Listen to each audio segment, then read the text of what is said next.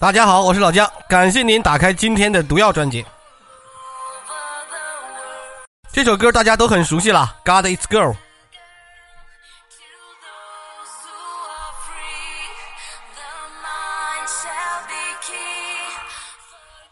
这首歌的原唱好像是一个乌克兰组合吧，三个大美女。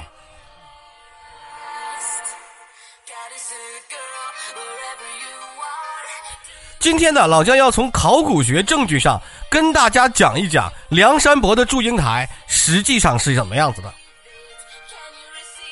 注意哈，这个史料呢源自于舟山县的县志以及微山县的县志，他们在这个县志呢，在这个县志的书写过程中，往往有一些夸张的加工，以及呢县志要为自己的县说好话，所以说呢，并不见得是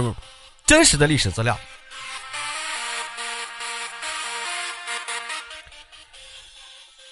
那我们现在哈现在的传说，梁山伯与祝英台是民间四大爱情故事之一。但是梁山伯的呃和祝英台之间的爱情故事呢，却是虚构的、编出来的，因为他们压根儿不是一个时代的人。梁山伯是明代人，而祝英台是晋朝时期的人，这两个人朝代相距了一千多年。怎么跨越的一千多年呢？传说祝英台是晋朝的时期的一个女侠，专给穷苦人打抱不平。当时的官府呢是贪污腐败，老百姓饿得没饭吃。祝英台看不下去了，就准备劫富济贫，盯上了城里的首富马员外。这马员外不是好人，勾结官府欺压百姓。祝英台一连三次呢到马太守家去盗银子，分发给穷人。可惜呢中了马太守的儿子马文才的埋伏，死于乱刀之下。受到过祝英台恩惠的老百姓就把他厚葬了，并且在墓碑上详细记录了他的英雄事迹。而梁山伯呢是明代人，在浙江宁波做过一个县令，不贪污不受贿，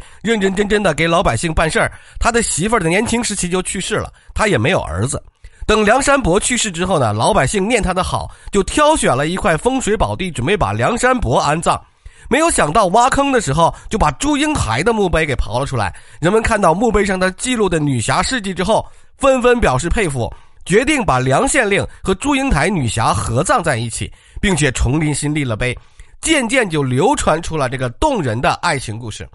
实际的考古证据啊，二零零三年十月二十七号，山东济宁有关部门在微山县马坡镇进行施工的时候。竟然挖到了梁山伯和祝英台的墓，并且从中出土了一块梁山伯祝英台墓祭碑的墓碑。经过文物工作者对于墓碑的清洗和研读，原来此碑立于明朝正德十一年，也就是公元一五一六年。时任工部右侍郎的崔文奎奉旨督运梁楚路经过微山县的时候，通过请教当地的老人和查阅史料，为前朝名人梁山伯和祝英台撰写的墓志。而这块墓碑也是迄今为止唯一一块记载梁山伯和祝英台生平事迹的碑记文物，证实了梁祝两人真实存在和整个爱情故事的来龙去脉。但与传说呢有很大的不同。记住，老姜说过，县志和碑志里，哪怕是古代县志里头，有可能美化哈，有可能美化。历史上的梁山伯和祝英台，按碑记来说是生活在西晋。其中，梁山伯是今天的山东邹城人，当地的什么义山书院的学生；而祝英台呢，来自今天山东济宁城南九曲村，父亲祝员外是村里的首富。祝家呢，也只有祝英台一个女儿。受到传统儒家思想的影响，祝员外为无子而感到叹息，从小就把祝英台当作儿子抚养，并且允许祝英台女扮男装前往书院念书。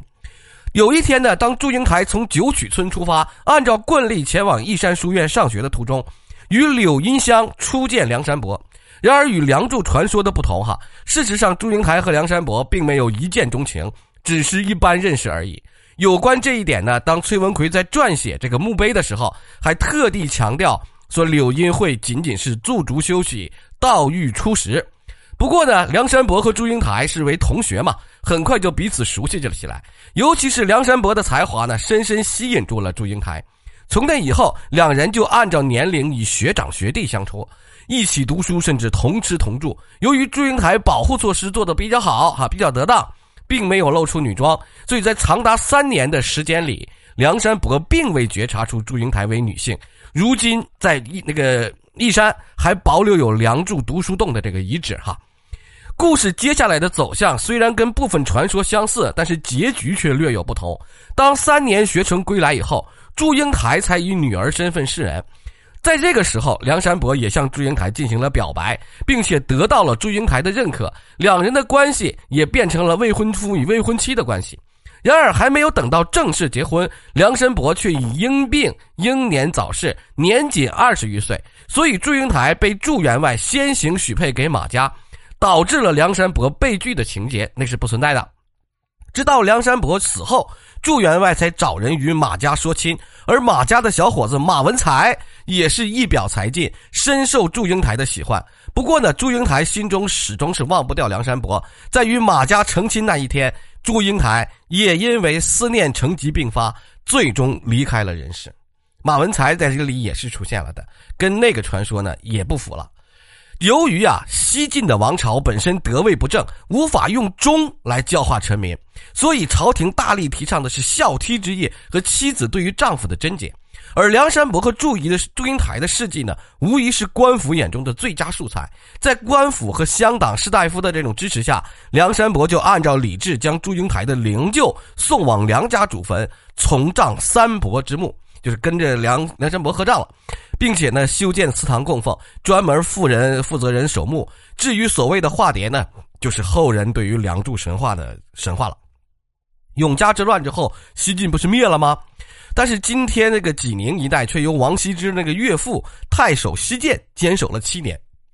失守了之后，西涧护送了当地百姓南渡，在今天的江苏宜兴和浙江会稽山附近扎根了。不仅带来了北方的农耕技术，还带来了北方的历史民俗。当然，这里就包括梁山伯和祝英台的故事。所以说，今天江浙一带梁祝的传说甚笃啊，甚至还有梁祝的衣冠冢啊，源头都在这里。而后呢，这个故事这个被成型在唐朝，由这个兵部尚书叫做张独吧，在编写这个宣宣誓志的时候进行了加工改编，把梁山伯和写成了会稽人，祝英台是上虞人，并且加入了什么朱员外拒绝梁山伯，并且把祝英外许配给马文才，以及祝英台哎最后哭坟中化蝶，这才使历史上真正的梁山伯和祝英台给逐渐淹没。有趣的是，经过历史的变迁，如今祝英台家族的后人哈，集中在山东济宁任城任城区吗？任城区的这个翟河镇，村民坚持祝姓和马姓不通婚，并且呢禁止出演梁祝戏。梁山伯的家族后人呢，大多数迁往了河南南阳附近，坚持不与马姓通婚；而马家后人一直在济宁周围居住，认为在迎娶当天新娘病故，实属晦气，所以坚持不与梁姓、祝姓通婚。这个就是济宁旧风俗“三姓不通婚”的由来。